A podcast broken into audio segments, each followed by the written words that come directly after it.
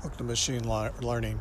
Why did China use sovereign wealth funds to buy assets?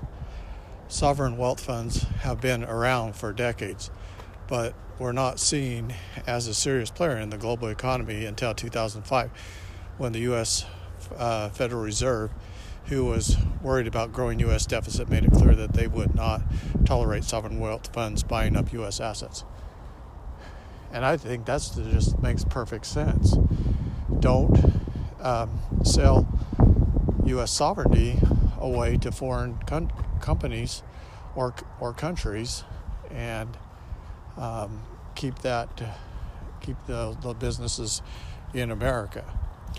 Um, this was seen as an attempt to protect the U.S. economy and the U.S. dollar from the China threat short threat. Shortly thereafter, the U.S. Congress passed the Foreign Investment and National Security Act of 2007, and China announced that they would uh, no longer buy U.S. assets. One of the hardest things to find is where the China's CIC or sovereign wealth fund um, invest money.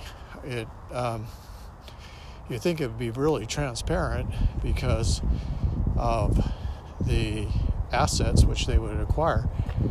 And the AI is not very good in this area either because I think it's creating a fantastic story because it didn't quite make sense based on the 1.2 trillion dollars that the CIC has in its asset portfolio. So I'm going to give you what I think um, where they're they're investing their money and uh, it's uh, the picture is still very unclear. Even in their financial portfolio, it just shows that they had a net income of about in 2020 they had a net income of about 108 billion dollars. They had 1.2 trillion dollars in assets, but the actual breakdown was not disclosed. So I don't know how you find out what companies the CIC, uh, U.S. companies, the CIC actually invested in. In 2008, the Chinese government created a sovereign wealth fund called the China Investment Corporation.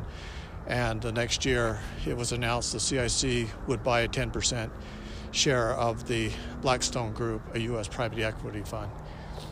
And that, that's how they figured that the CIC got around the uh, congressional law the CIC investment in Blackstone was seen as an investment in the U.S. and it was seen as a way to get around the foreign ownership restrictions in China and invest in companies in China that were listed on the New York Stock Exchange and other international uh, stock exchanges. In 2009, the CIC invested, it says the AI thinks it was uh, three billion, but I, I, I found an article that stated that was actually uh, five billion, and it stated um, that it invested five billion dollars into the the Blackstone Group. So both of them, both companies were worth about thirty-seven billion dollars respectively. Okay, CIC investments have not always fared well. The fund bought a 17% stake in Canadian Miner Teck Resources in July 2009 for 1.7 billion dollars. The stake was lost 72% of its value, and now is worth uh, 492.3 million dollars currently.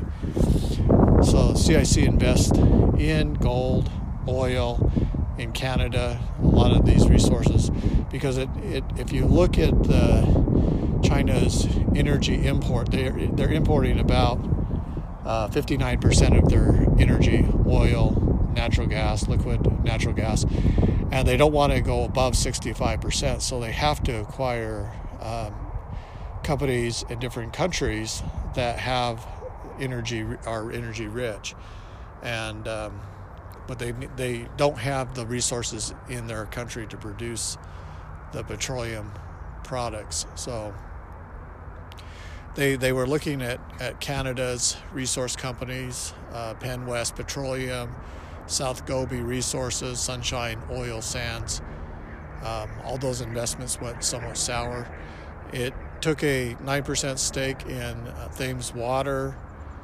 Um, at its height of the financial crisis in in uh, 2009, it had 5.8 billion dollars in Morgan Stanley. It also bought shares in AIG. Uh, was able to find that. U.S. approved that 10% stake in the Morgan Stanley, which is a U.S. bank, and there was some claim that it may have invested in Marathon Oil. Um, I could not find that exact quote on that. Um, it said also AI said, suggested that it also uh, fa- invested 600 million in New York Stock Exchange listed Hess Corp, and, that one may be a dream.